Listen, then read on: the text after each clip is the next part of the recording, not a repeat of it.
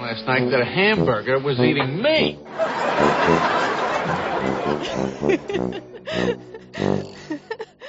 So we're starting a brand new series today called Punchline, and I know for me, I I love to laugh. Um, I I don't laugh easily, so if you can get me to laugh to the point where tears are running down my face, then you are funny. Let, let me rephrase that. I don't laugh easily unless I'm in a place where you are not supposed to laugh. then I have a tendency to laugh.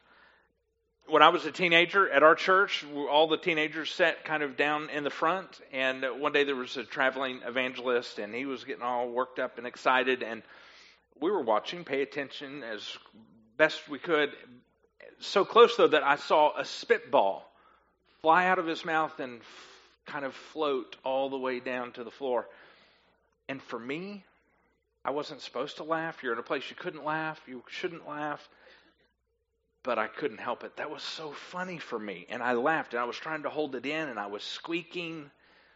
It was not pretty for me. I find myself laughing at inappropriate times in places you're not supposed to laugh. That's when I was a teenager. It happened all the time. And it continued to happen even when I was an adult. Uh, when I was an adult, after I had been a student minister for almost 17 years, I was a student pastor for 17 years before I began starting churches.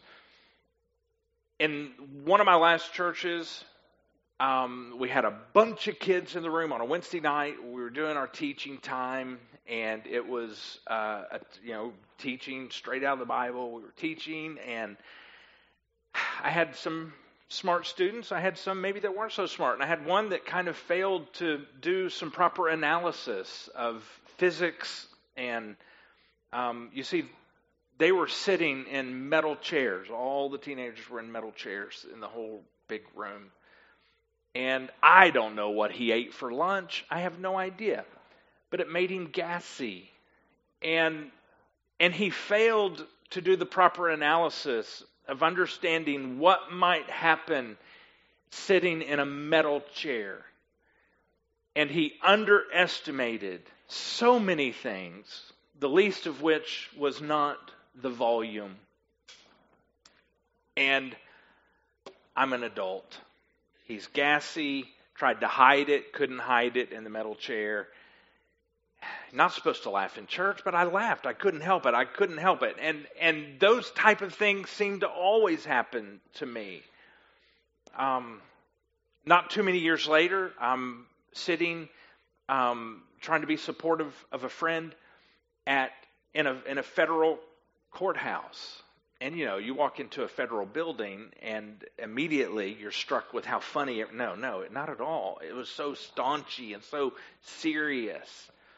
I think when you go through the metal detectors, you had to leave all your phones and everything there. They wouldn't even let you take your phones with you. And so serious. And by the time you weave your way through that staunchy building and you make it into the courtroom itself, you walk in and there is nothing funny about that room at all. And it's full of these pews, like church pews. The only place I know of where you can sit in a pew is in a, in a courthouse or in church, and nobody wants either, right?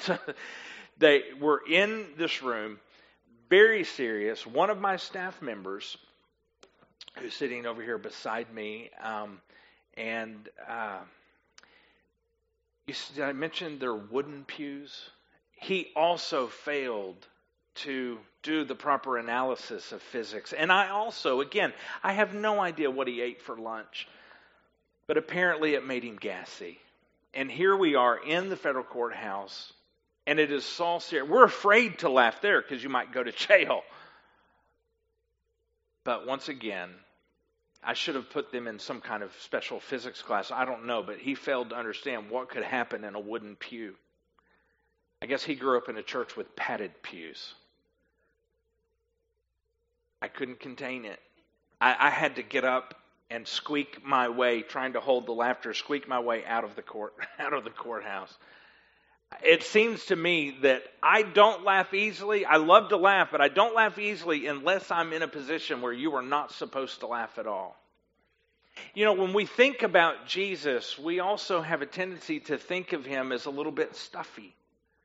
I mean, it is true in the book of Isaiah, he is described as a man of sorrows, and that is absolutely true. He was a man of sorrows. He was here to go to the cross. We also think of Jesus as one who is always in deep, deep thought, in this inner reflection. But that's not all of who Jesus is. Jesus did laugh. Jesus created all the emotions that we experience, and he experienced them as well. Now, the laughter and the humor of Jesus is not really so obvious to us but it was obvious, more obvious, to the first century, the original Jewish readers of the New Testament. It was more obvious to them because that was their culture. And every culture has their own idea of what is funny. What is funny to one culture might be crickets to another culture. But for this culture, it ends up being knee slapping, side splitting funny. And it's no different in the Hebrew world where Jesus was born and raised and lived. That was the culture that God said, This is the time in history that I'm going to send Jesus. This is it, this cultural time. And they had their own ideas of what was funny. And perhaps, maybe the surest way to see some of the humor of Jesus is in his comedic exaggeration of images when he's teaching, he uses images that border on the absurd. And to his first century listeners and his followers, those statements were actually punchlines, and they made them laugh. Some of them probably so hard that their sides were hurting.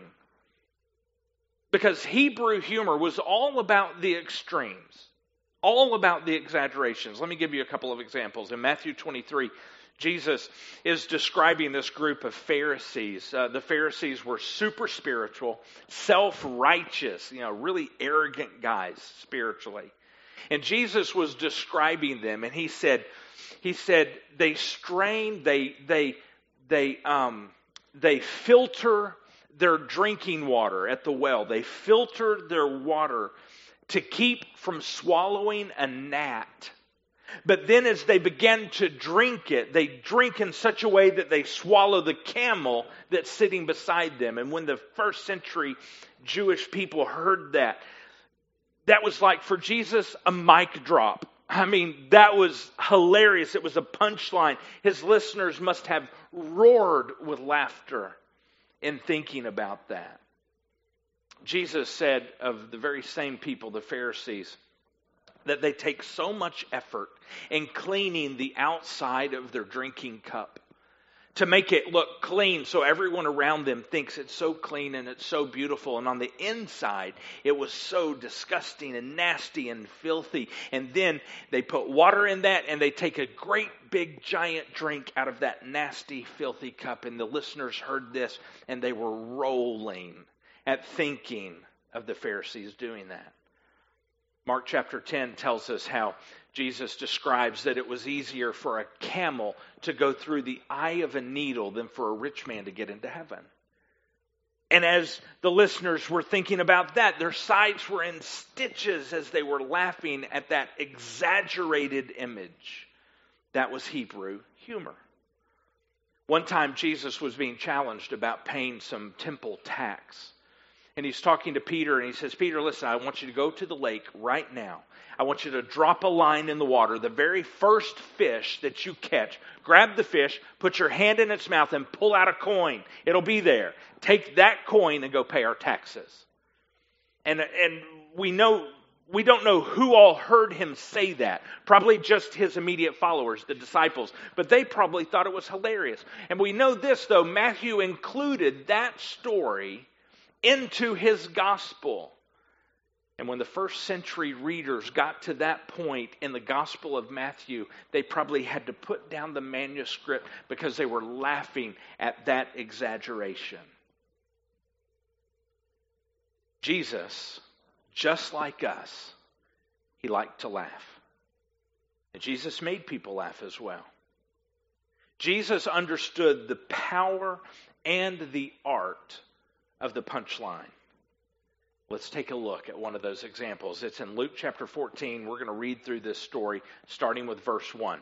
One Sabbath day, Jesus went to eat in the home of a leader of the Pharisees and the people who were watching him closely. Now, they, these folks had Jesus under a microscope. They were watching him to see him mess up. Who were these people? Basically, the chief priest, super important people. The elders, super important people. They were all Pharisees, super important, self righteous people.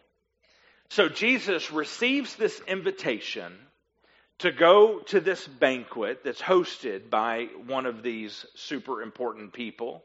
And Jesus responds. Now, let me kind of tell you how the, the banquets, the dinners work. So they would send out invitations, and then those people would then tell them, Yes, I'm going to come. It was an RSVP so that the host could prepare everything. And then they would come and they would sit around the table. The people who had the invitations could come and sit around the table and partake, be a part of the banquet. But other people, there was still a little bit of room left, a little bit of space in the room, and other people were allowed to come in who were not invited. They were allowed to come in and stand along the walls with the table and the invited guest in the middle. And then also there were doors and windows into that into that room and other people could stand outside and all of those people standing in the room and standing outside the room could just stand there and listen. They could not participate, they could not add to the conversation, they could not eat at the banquet. They only got to stand there and listen. They were not invited guests. They were just there to listen. That's how it worked. So, Jesus comes into the room, into the banquet room, and all of these people who have been invited, who have invitations, they show up and, and they are scurrying around, trying to get each other out of the way so they can get to the best seats at the banquet, the most important seats, the places of honor. Jesus just kind of walks in and he just takes a seat at the very first place he comes to, which is not the seat of honor. He just takes a seat. And he's watching all these people. It's almost as if they're playing musical chairs. They're just scurrying around while the music's playing. The music stops. Everybody scrambles for a seat. Jesus is watching this. You can almost imagine him smirking and, kind of giggling to himself at this image. And he takes that opportunity to teach them about humility, about what kind of seat to take, not fighting for the seat of honor. Don't even want the seat of honor. He, he talks to them about that after they sit down. But then he doesn't stop there. Then he leans over and talks to the host, the person who sent out all the invitations. And I'm going to paraphrase, but basically, here's what he says Jesus says, Listen, Mr. Host, next time you have a banquet, don't invite all of these bozos. Don't, don't invite these self inflated, self righteous, self important people who will in turn just simply give you an invitation to their banquet so they can show off or so they can pay you back. He said, Don't invite them to your next banquet. Instead, Jesus said, Invite the poor and invite the sick, the dying the blind and the crippled. Invite those people who have no way of paying you back. That's who you need to invite. Now, Jesus, you can almost imagine the other guests who are standing around the room. They're like, I can't believe he said that. They're like looking down, don't look at the host in the eyes, he might kick me out of his house, but I can't believe Jesus just said that. he really told him. And it got really awkward at that moment in the room at the banquet. And what happens when things get awkward? somebody's going to jump in and try to make it less awkward. And that's exactly what happens here in Luke chapter 14, now, verse 15. Hearing this, so after Jesus said that, hearing this, a man sitting at the table with Jesus exclaimed, Oh, what a blessing! What a blessing it will be to attend a banquet in the kingdom of God. Now, notice that he's assuming he's going to be there. And all the other people at the table are assuming they will be there too. And they're making that assumption primarily because of their families and their ancestry, their heritage. And Jesus is getting ready to bust that myth. He's going to bust the myth basically by saying it is not who you are that will get you into the kingdom of God. It's not who you are, but it is what you do with your invitation. So this guy breaks the awkward silence, and now Jesus responds to the whole room and to him. Jesus, verse 16, he replied with this story A man prepared a great feast and sent out many invitations. Now, this is very interesting because it's pretty much what they are doing right there. What has happened? The host in the room where Jesus is prepared a great feast, sent out many invitations.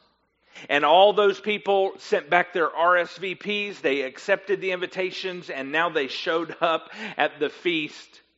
And Jesus is saying, Yeah, yeah, yeah, it's kind of like this. All the people who responded, they were like, Yeah, yeah, I can make it. I'll be there. And they did that so the host could have enough food for everybody. And that's exactly what happened for Jesus at this banquet, and it's what happens in the story now that Jesus is telling. Jesus replied, A man prepared a great feast, sent out many invitations. Notice he said, Many, many invitations went out. So this evidently is a huge banquet. Verse 17. When the banquet was ready, he sent his servant to tell the guests, Come, the banquet is ready. So it's almost as if they got a second invitation, but this really was more of a reminder saying, hey, remember, you said you would be there. You sent back your RSVP. You said you were coming, so now we're letting you know it's ready. You can begin to show up now. Okay, this was commonplace commonplace. This is how banquets happened. All the people at the table knew about it. This was normal. It's what they had just done. All the people standing around the room, even though they may not have been banquet material, they knew how it worked. It was all common. They understood. To this point, everyone was with Jesus. They were right with him with the story. This is how it worked until the next statement, verse 18. Jesus said, but they all began making excuses. Now, suddenly, this changed. As the comic we were just listening to said, there's a setup and then a punchline. The setup was they were all, yes, this is how banquets work. And now Jesus just threw in a punchline, but they all began making excuses. And this was not how it worked. This was not how it happened. You did not do that. When you said, I will be there. You showed up. You went. You did not skip. You attended. And this statement shocks the listeners. It's funny now to them. They begin to snicker. They begin to crack some smiles. Ooh, they didn't show up. I can't believe that. And Jesus goes on. But they all began to make excuses. All. And he gives us a few examples of the excuses. One said, Listen, I've just bought a field. just bought a field, and I tell you, I've got to go inspect it. So please, you're going to have to excuse me. Okay, now, when everyone heard this, they, at this point, laughed out loud because this was super, super silly. This was an extreme. And that's Hebrew humor, the extremes. This was funny for them to, to say. This would be like us saying to a host, listen, I would love to go to Disney World. I would love to. And I know, listen, I know you already have my, my plane ticket. I know you already purchased it. You already bought my ticket into Disney World. I know you've already taken care of my hotel reservation. You've already taken care of all of my meal money. I would love to go to Disney World. Really, really, I would. But I tell you, man, the timing. I really need to wash between my toes. And when the people heard that, guy's going to go wash between his toes. He's not going to go, it's all paid for. That was extreme, and they couldn't contain the laughter. They just busted out with their laughing. Everyone, the Pharisees around the table, the people standing around the room, the people outside, they begin to laugh. And Jesus goes on, verse 19. And another said, Listen, I, just, I just now, I just now bought five pairs of oxen. I, I really want to go try them out. Please, please excuse me. That was like them saying, Listen, I, I really can't go. I've got to go home. I've got to go wash my dog. Fleas. What are you going to, fleas? What are you going to do with them? Fleas.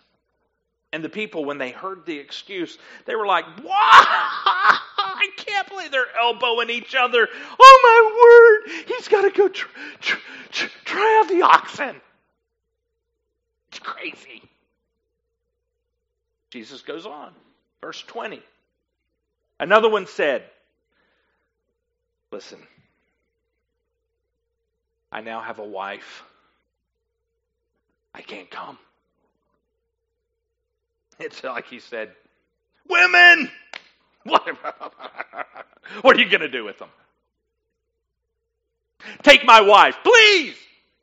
I mean, when they heard that, they roared. They are slapping their knees. They're like, I can't believe it. That is a, oh, he can't go. He's got a wife. He can't go because he has a wife. They're grasping, gasping for air. They're like, Jesus, Jesus, stop it. Stop it. I'm going to pass out. And this was a real stinger because that didn't happen if you got invited, you went. And here, all of the guests, this was just three examples Jesus cited, we will not go. Of the guests, as Jesus describes it, they decided we will not go. After we already told him we would, we will not go. We're going to shun the host. We're going to send him a message, a message of rejection. We reject you. We refuse to sit with you at your table. We refuse. That's what they told the servant who said, Hey, everybody, it's ready now. Come on. And here's what happens in verse 21. Jesus goes on. The servant returned and told his master what they had said. His master was furious.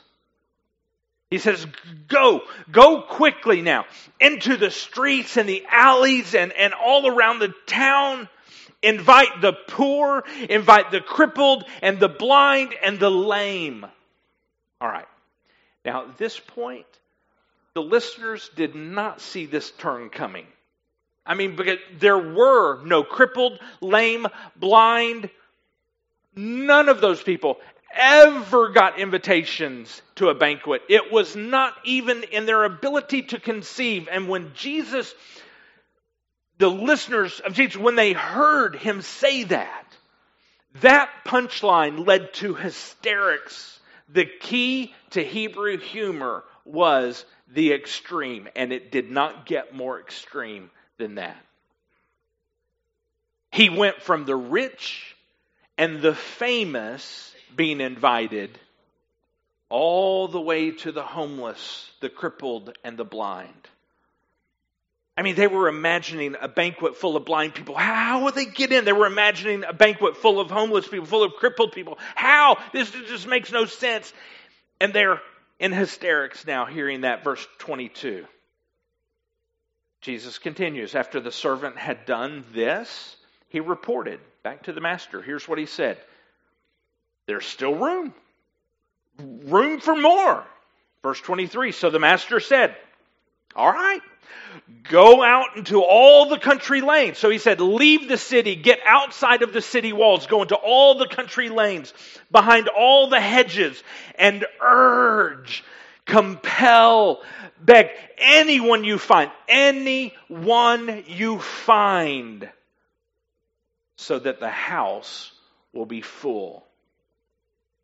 At this point, some poor guy probably just took a big gulp of wine. Jesus says this line, and wine starts shooting out of his nose. He's laughing so hard. Anyone, oh my word, ah, ah anyone, absolutely anyone can go. He's laughing. This makes no sense. This is so funny. Jesus, you are so funny. No one is too low class. No one is too worldly. No one is too dirty. Absolutely anyone. At this point in the story, Jesus has said, everyone, everyone gets an invitation. Everyone has the opportunity to be a friend of the host, to sit at his table and it was unheard of. Because these were all now unacceptable people. And a banquet full of unacceptable people would never happen in that culture. And so they are all laughing. And while they are laughing, Jesus has one more statement to make. And here's what he said They are dying laughing. And Jesus says this For none of those I first invited will get even the smallest taste of my banquet. And they are laughing and laughing, and it begins to fade into awkward silence. oh my word, Jesus, Jesus, wait, did, did he just say, did he, what did he just say? Yep, I believe he did. He said that. Wait a minute. That's not cool, Jesus. Because Jesus was saying, receiving an invitation, accepting an invitation is not the same as showing up when invited. Let me say that again because this is our bottom line today. Receiving an invitation accepting an invitation, sending out an RSVP. Hey, I'll be there.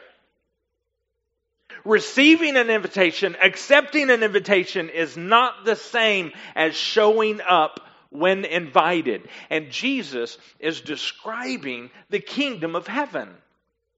And he has just now said that receiving an invitation to the kingdom of heaven even you accepting the invitation and saying, Yeah, I'll be there. An invitation to the kingdom of heaven is not the same as showing up when you have been invited. Jesus has told us so much that I want to highlight two very specific things. Jesus has just told us that everyone receives an invite. Everyone receives an invite. People who are bad, they received an invite. People who think that they are good, they received an invite. People who do not deserve the invitation, they received an invite. People who think they do deserve it, they received one too. People who had giant lists of their sins, received an invite. And people who think that they just have a little sticky notes worth of sin, they received an invite too. Jesus was saying everyone gets an invite,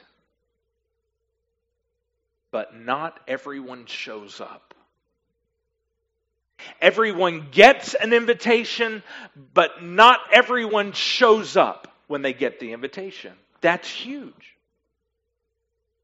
Jesus also told us this that everyone gets at least one invitation. They all got at least one invitation, but we are not guaranteed a second. We get one, but we are not guaranteed a second. So here's my question, my friends. What are you going to do with the invitation that your heart is holding right now? What are you going to do with it? We all are guaranteed one invitation at least into the kingdom of heaven. Not everybody chooses to show up. We are not guaranteed a second invitation. So, what are you going to do with your invitation? Let me help and describe something. You might be thinking, okay, okay, Harley, this is serious. This is this part is not funny at all. This is serious. So what this invitation thing, what are you talking about? What does it look like? I'm not sure I've gotten my invitation. Let me describe to you how the writers of the gospel describe the invitation. Here, here's one. The follower of Jesus named John, here's how he describes it in John chapter 1, starting with verse 10. Talking about Jesus, he said, Jesus, he came into the world he created. Jesus is the, when you read Genesis, God create, that's Jesus. He came into the world he created, but the world didn't recognize him. Verse 11. He came to his own people. What John is saying is he gave an invitation to his very own people. And it says, even they rejected him. They said, I, I don't want your invitation. Keep your invitation. I don't want it. I say no to you, Jesus. That's what they did with his invitation. But it goes on, verse 12.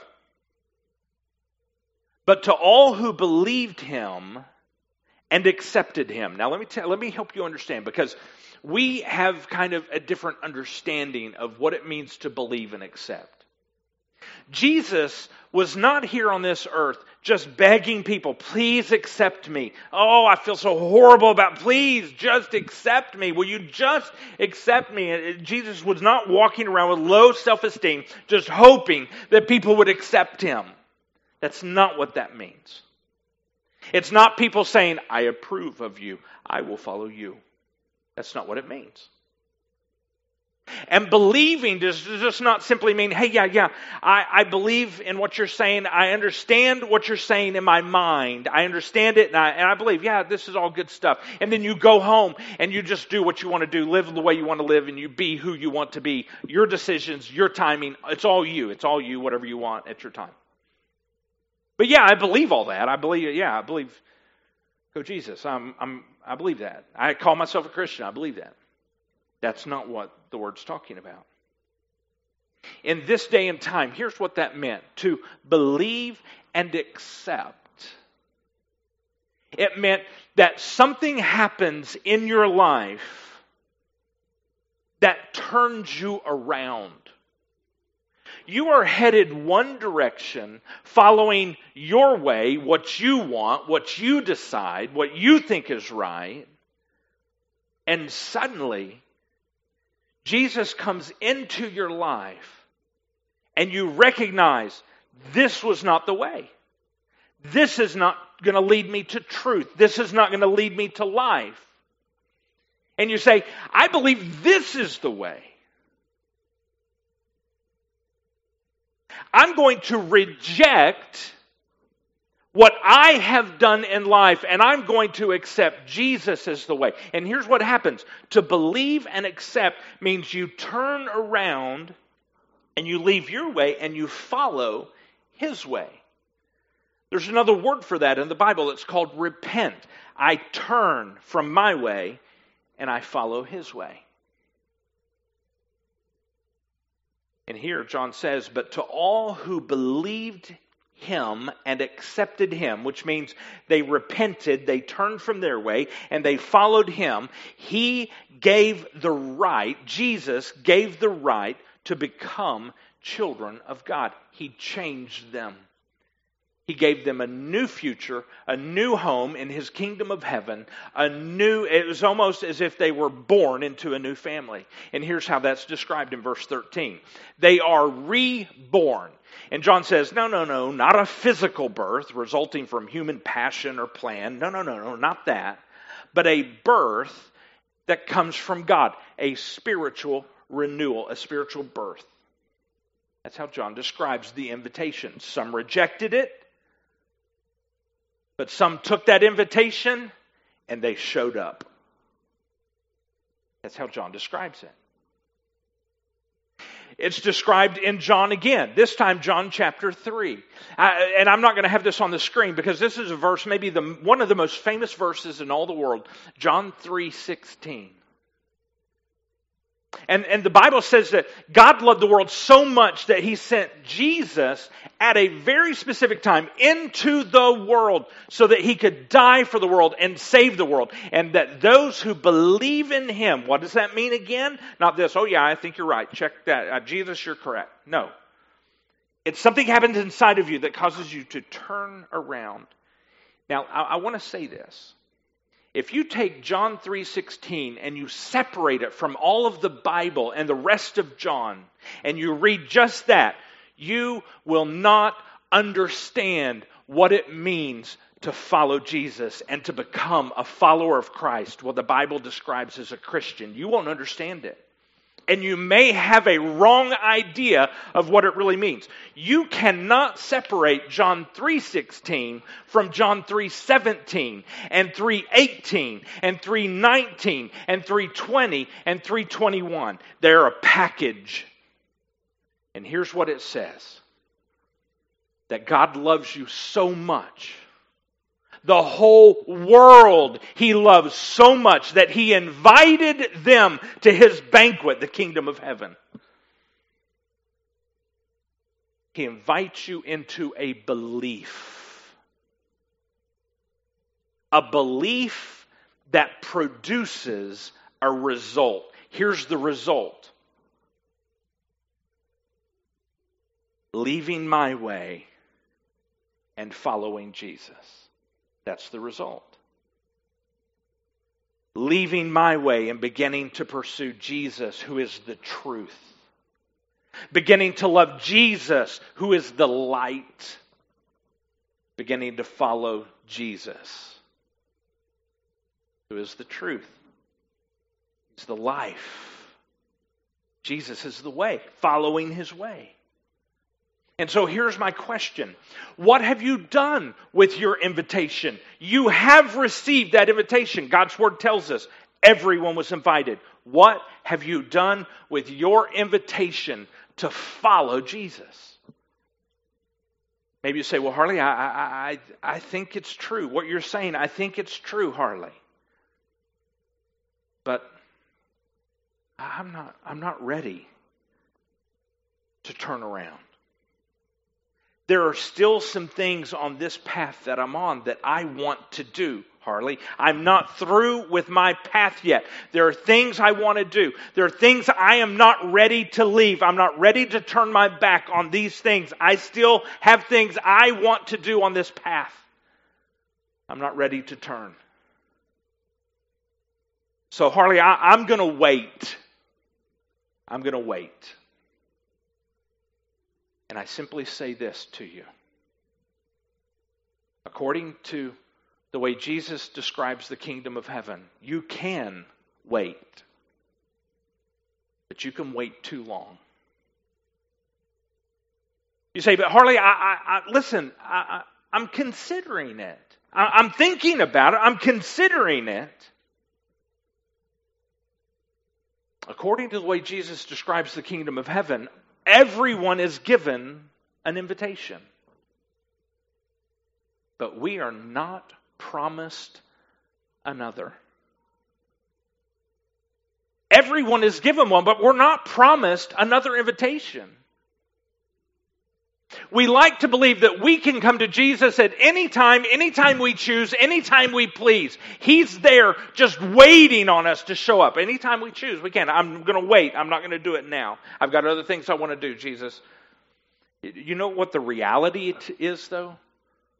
The Bible tells us we can only come to the Father when the Spirit is calling us. That's the invitation. What are you going to do with that invitation? What, if we are choosing to wait, what are we waiting for? Are, are we waiting for a better offer? You know, for us to look at God, to look at Jesus, and to say, I'm, I'm considering, I'm thinking about it, but I'm not done with this path yet. I'm waiting. For us to say to Jesus, not now, is the very same thing for us to say to Jesus right now. For now, Jesus, if I have to give you an answer now, the answer is no. We're not guaranteed another invitation. You know, in the story that Jesus is telling, there's three sets of invitations that go out. And when he gets to that third set, that last invitation that goes out to different people, it wasn't one person, three invitations, three different sets of people. And when that third set went out, he said this He said to the servant, When you give these invitations out, I want you to go out there and urge them, compel them, beg them to show up. Beg them to take the invitation and to show up. My friends, that's what I am doing right now. I'm urging you. I'm begging you. I'm trying to compel you to show up. And you may feel like I don't I don't deserve an invitation. I have been too bad. My friends, I have been too bad as well. But he gave me an invitation and he's giving you an invitation and I am urging you. What are you going to do with the invitation he's given you? Say, but Harley, I'm just, I'm not good enough. I am not good enough. I wasn't good enough either. Harley, I can't repay him. I couldn't repay him either, and I never will be able to. No, we're not good enough. No, we can't earn it. But he invites you anyway. He invites you. And so I am urging you, I am compelling you. Answer your invitation to show up and follow Jesus because he's invited you.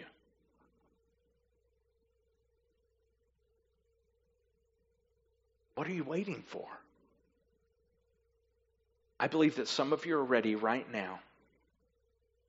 Some of you, I believe, are ready to say yes to Jesus right now. You're ready to say, Yes, Jesus, I am turning. I'm ready. I'm going to turn from my path, my way, and I'm going to turn to you saying, Yes, to your invitation, I'm going to follow you.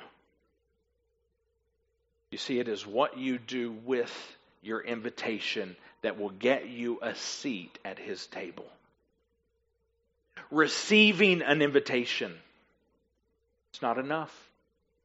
Accepting an invitation, just saying, hey, I'm RSVP and put me down for a yes, it's not enough. It is not the same thing as showing up when you are invited. Are you ready to follow him?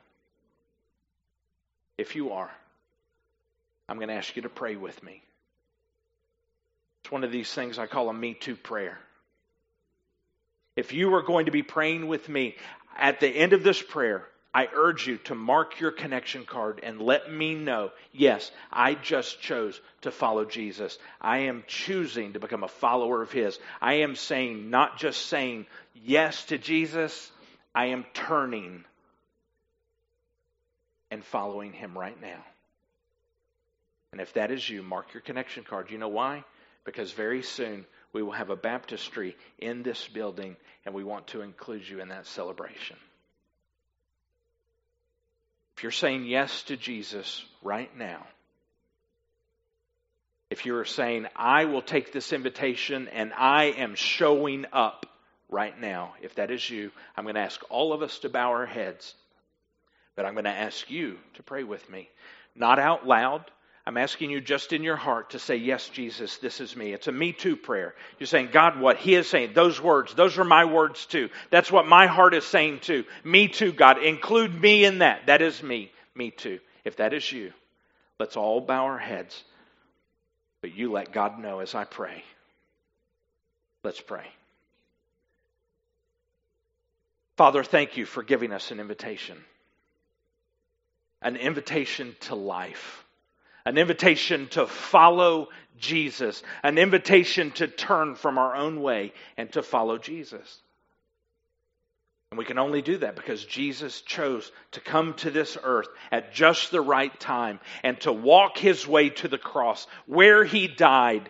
He died on the cross for the sins of the world. That includes my sins. They were nailed to the cross with Jesus. As he died, my sins were paid for. Thank you, Jesus include me in on that sacrifice.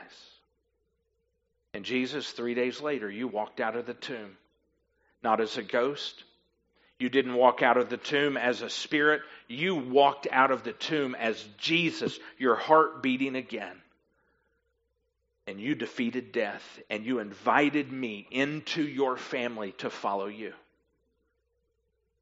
And to your invitation, your invitation to life I say, I'm leaving my path and I now belong to you. I'm following you. You are the truth. You are the life. Jesus, you're the way. I'm going to follow you. From this day forward, Jesus, I may fall and I may mess up, but I'm following you. I refuse to go back to my home and live a life unchanged by you and your word and your love.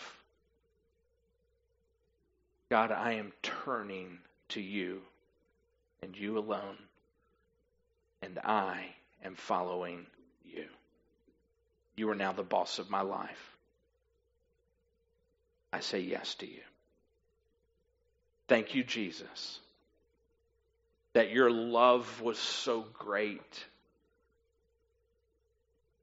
that it compelled Jesus to go to the cross. And your love is so great through Jesus that it comes into my life and it compels me to follow you. And you change me, Jesus.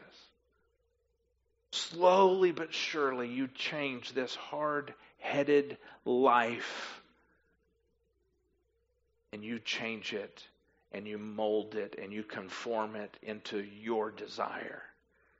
And I am saying yes to you in the name of Jesus, my Savior, my Messiah. I pray these things. Amen.